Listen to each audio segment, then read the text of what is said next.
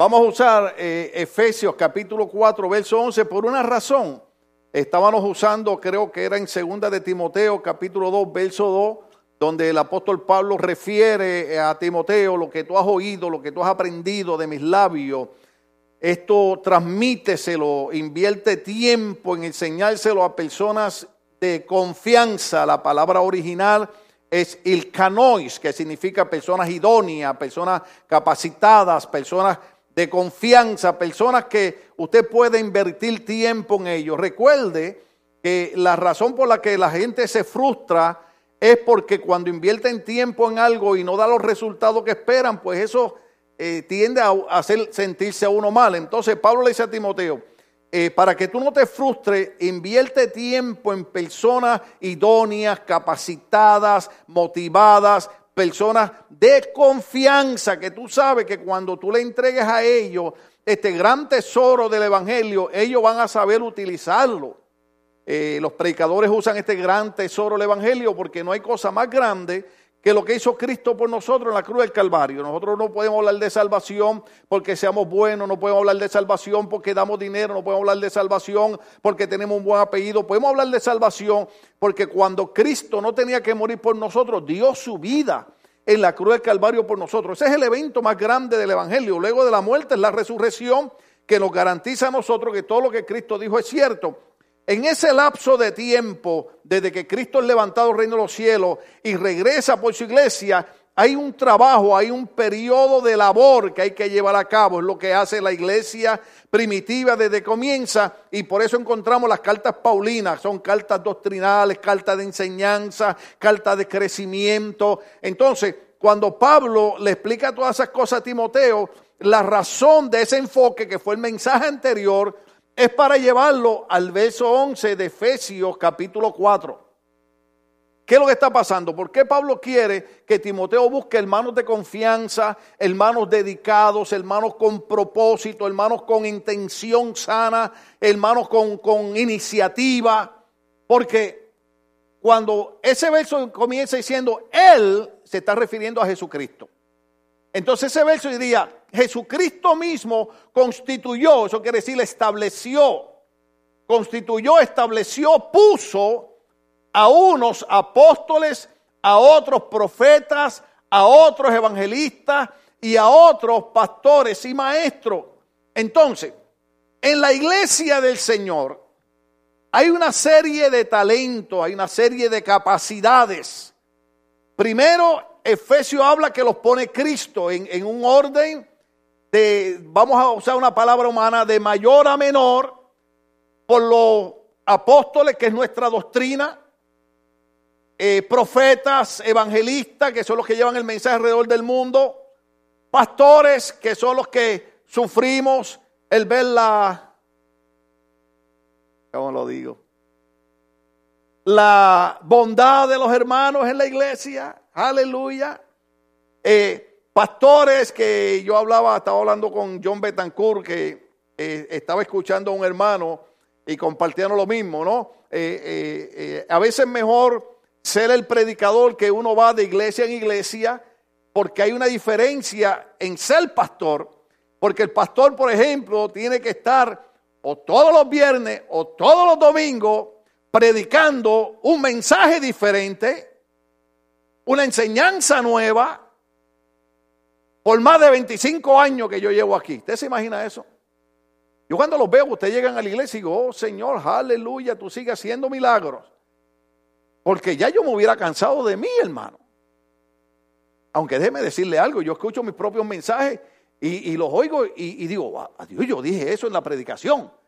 Y le doy para atrás y digo, oye, pero ese punto está bueno. Yo mismo.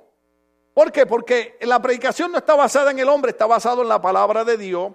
Jesucristo dijo, las palabras que yo he hablado son espíritu, son vida. Y el propósito de la palabra es crear en nosotros ese hombre y esa mujer para que llevemos a cabo la labor, el propósito para el cual Él nos hace miembro de la iglesia. Yo creo que usted entienda.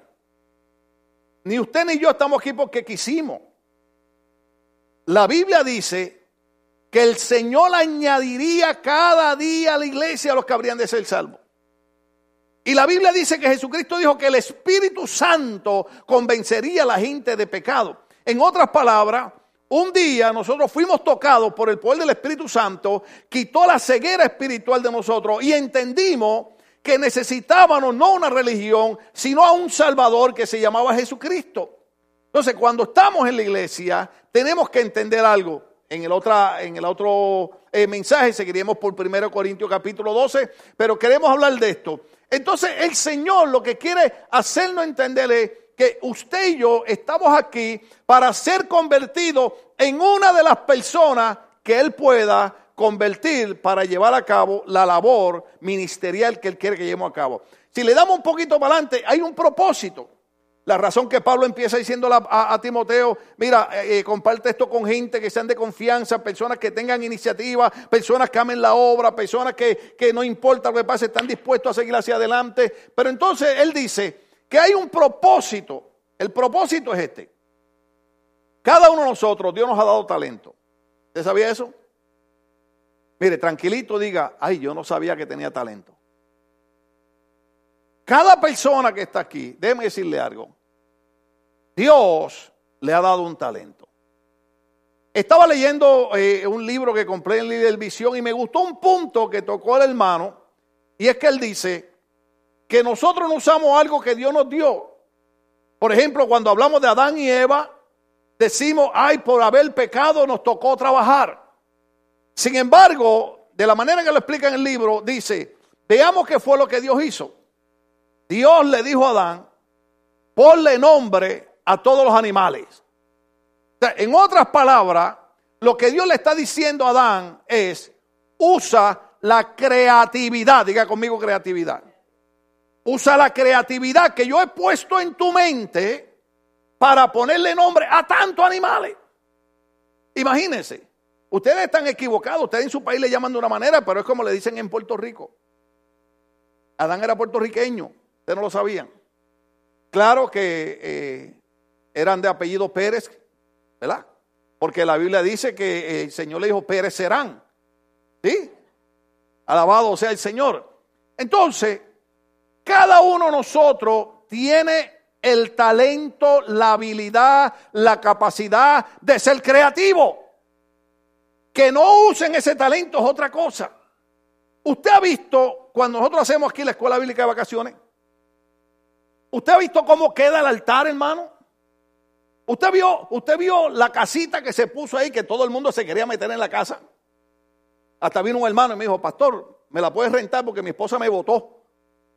Imagínense, todo el mundo quería estar en la casita. Entonces, eh, eh, afuera, entonces, tal vez usted no lo veía, pero cuando yo miraba, decía, Señor, yo te doy gracias por la creatividad que tienen estos hermanos. Porque en cuestión de días, hermanos, se transforma todo esto aquí.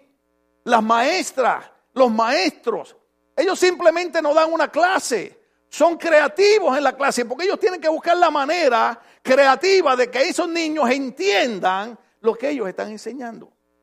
Entonces, cada uno de nosotros que está aquí tiene un don, un talento, una habilidad dada por el Señor para que hagamos algo. El Señor da talento, creatividad, dones, a fin de capacitar. Diga conmigo, capacitar. Ahora, ahí no dice destruir, ahí no dice dañar, ahí dice capacitar.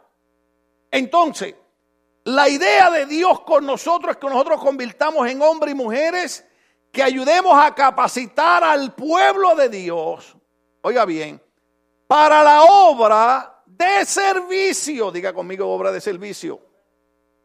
Yo siempre le he dicho a los hermanos, cuando, cuando entremos en los dones espirituales, el apóstol Pablo dice, y hay algunos que tienen el don de hacer milagros, hay algunos que tienen el don de sanidad, hay algunos que tienen el don de lengua. Y dice, y hay otros que tienen el don de ayudar. Y por año, yo le he dicho a los hermanos, no pida el don de lengua, no pida el don de profecía, son buenos, están ahí. Eh, no pida el don de hacer milagros, pida el don de ayudar. Porque todo el mundo quiere los grandes dones. Sin embargo, el Señor en su sabiduría, en los grandes dones puso el don de ayudar. Y usted sabe que yo siento más alegría cuando estoy ayudando que cuando estoy en el altar. A mí dicen, Pastor Mejía, queremos que usted traiga la conferencia. no, hermano, ponga otro. Yo te ayudo, te presto a la iglesia, pongo los aires, hago lo que hay que hacer. ¿Por qué? Porque la idea de Dios en nosotros es que usemos el talento ayudando a perfeccionar, a capacitar al pueblo de Dios para que puedan llevar a cabo la obra. Diga conmigo la obra. Yo quiero que usted entienda. Usted no está aquí en cualquier lugar. Usted no es parte de cualquier grupo. Usted está siendo parte de la obra de Dios. No hay cosa más grande en el planeta Tierra que la obra de Dios. Entonces dice, a fin de capacitar al pueblo de Dios para la obra de servicio. Repita otra vez, servicio. De verdad le vamos a pedir al Señor, Señor, dame el don de ayudar, dame el don de servir. Mire, yo he dicho en la iglesia cosas que la gente se enoja conmigo. Si yo le tengo que rogar a un hermano para que haga algo en la iglesia, me equivoqué. Si yo le tengo que pedir a una persona tres veces el mismo favor en la iglesia, me equivoqué.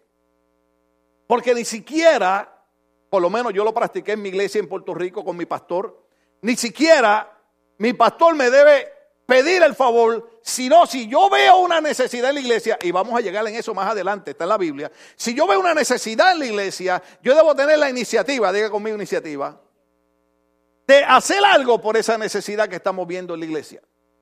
Por ejemplo, nosotros bromeamos, pero, pero eh, viene el caso.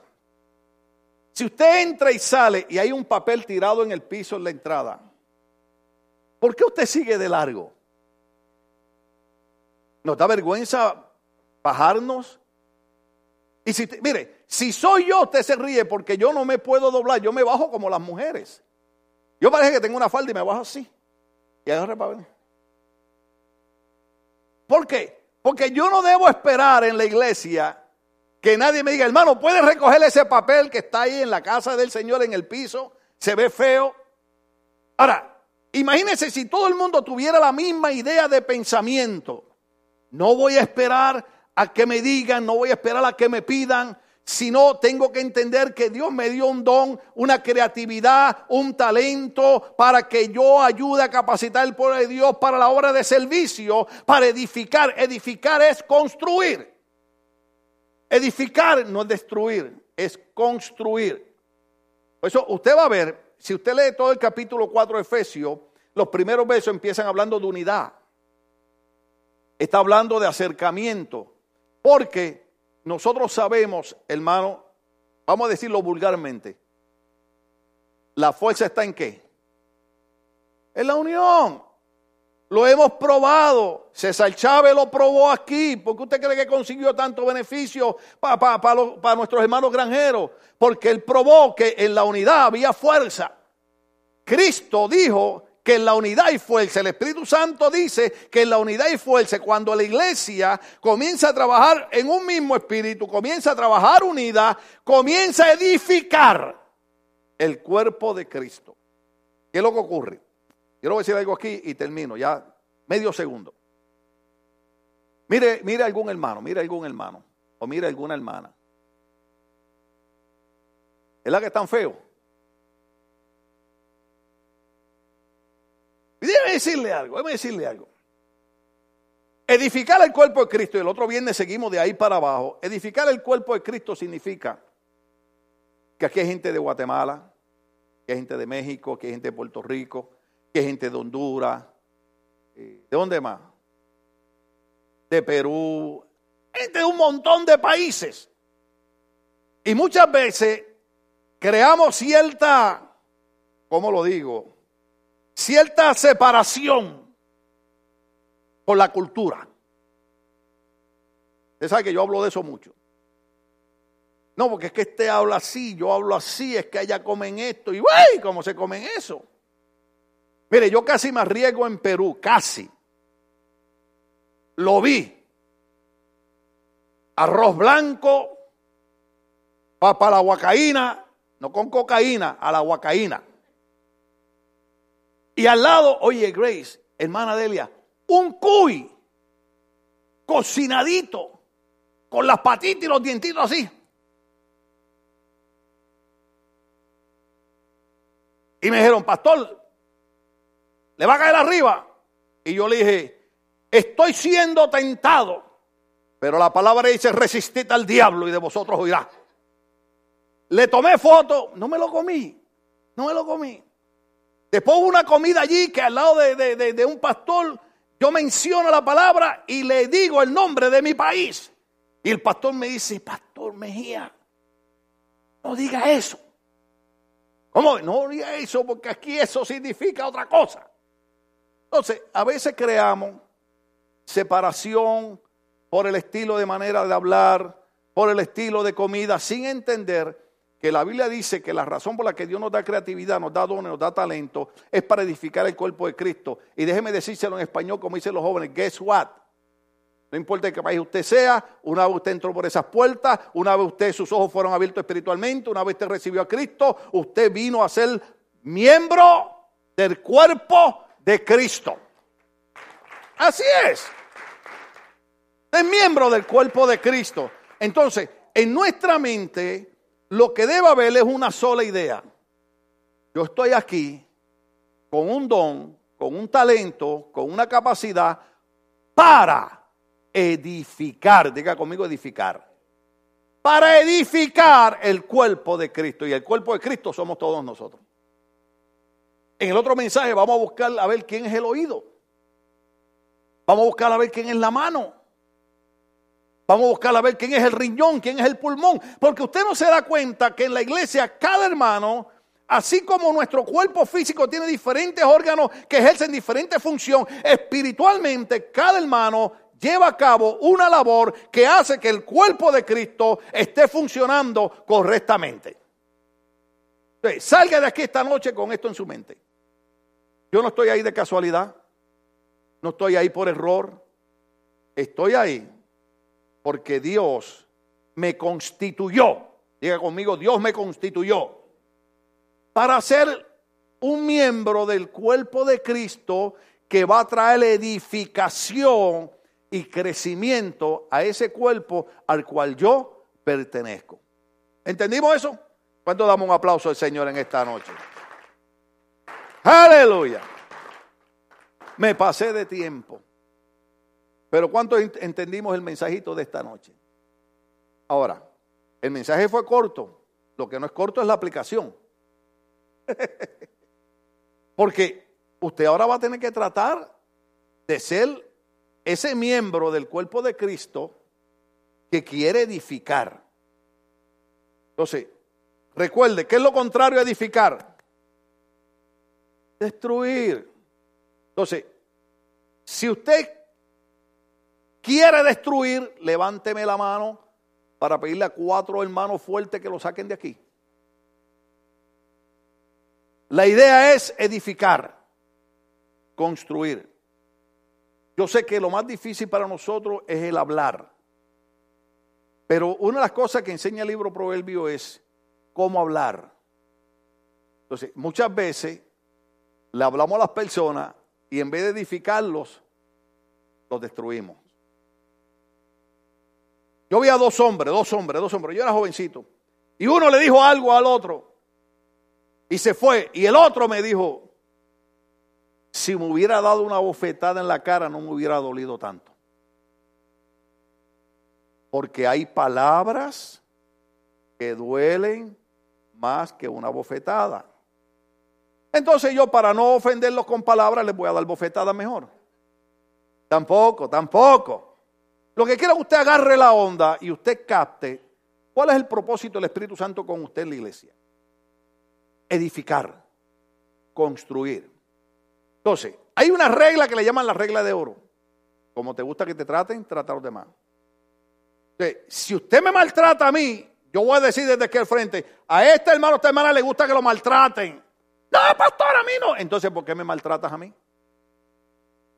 Si a ti no te gusta que te maltraten, no maltrate a otro. No te gusta que te humillen, no humilles a otro. Déjame decirle algo. Hoy estamos bien, mañana podemos estar abajo. Mi mamá me decía, hijo, recuerde que, mire, el planeta Tierra es redondo. Y a veces estamos arriba, a veces estamos abajo. Hay días que tenemos carros nuevos, tenemos casa, tenemos dinero, y hay días que no tenemos nada. Eh, cuando tengamos, no humillemos al que no tiene. Oremos por él para que Dios lo bendiga. Entonces, la idea es que edificar, el cuerpo de Cristo. Ahora denle un aplauso a Dios de verdad, hermano. Aleluya. Y con ese aplauso vamos a adorar a Dios con la ofrenda en esta noche. Aleluya.